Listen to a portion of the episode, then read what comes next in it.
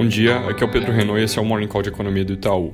Começando lá por fora, parte do otimismo que tinha surgido com a vacina da Moderna se perdeu ao longo do dia de ontem, porque parece que a história não é tão boa assim, mas os mercados, de qualquer forma, seguem com um tom mais positivo, não só porque há estudos outros ali que são promissores, mas também porque as economias estão começando a recuperar de forma mais consistente, ainda bem gradual nos Estados Unidos, mas dando alguns saltos importantes na Europa nos últimos dias, dado ali que eles já estão mais adiantados no processo de abertura.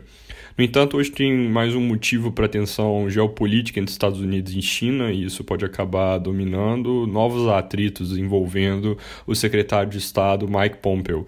Ele fez elogios para a presidente reeleita de Taiwan, e isso foi visto pela China como uma ameaça à autoridade deles na região, dado que Taiwan não é um país reconhecido como independente pelo governo chinês. A reação então foi forte, eles disseram que esse ato ameaça seriamente a estabilidade da região e da relação entre as duas.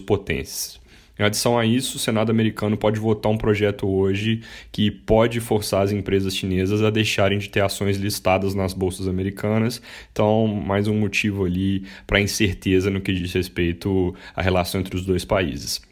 Vindo para o Brasil, a gente assumiu uma posição ruim de destaque no mundo, porque fomos ontem o país com o maior número de mortes de um dia para o outro, 1.179 registros na terça-feira.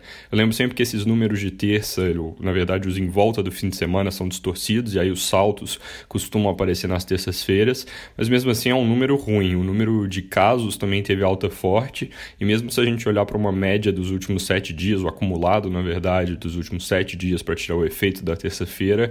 O Brasil agora está pior que a Rússia, que parece estar tá estabilizando, e por enquanto ainda melhor que os Estados Unidos, mas com eles também em tendência de baixa. E em termos absolutos, agora a gente fica atrás apenas de Estados Unidos e Rússia em termos do total de casos registrados e em sexto lugar do mundo em termos de mortes.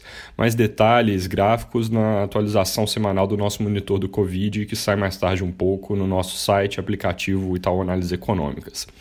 Hoje tem algum ruído político no noticiário, com relatos de que, após ver o conteúdo do vídeo da reunião presidencial, o ministro Celso de Mello está propenso a autorizar a divulgação completa do material, e notícias sobre o inquérito contra o presidente e a sua família, que vai ter depoimento hoje do empresário Paulo Marinho.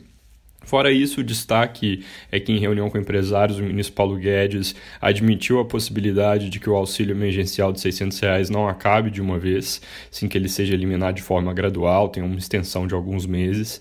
Esse tipo de comentário já tinha surgido de outros membros da equipe, mas é a primeira vez que o ministro fala sobre isso, então importante. Significa, obviamente, mais gasto, mas é algo que a gente já tem na conta, cabe dentro da nossa estimativa de déficit primário em 10% no ano, a extensão do programa por alguns meses. Para terminar, hoje e amanhã são feriados adiantados em São Paulo, mas vale lembrar que não é feriado bancário e o mercado financeiro está funcionando. É isso por hoje, bom dia.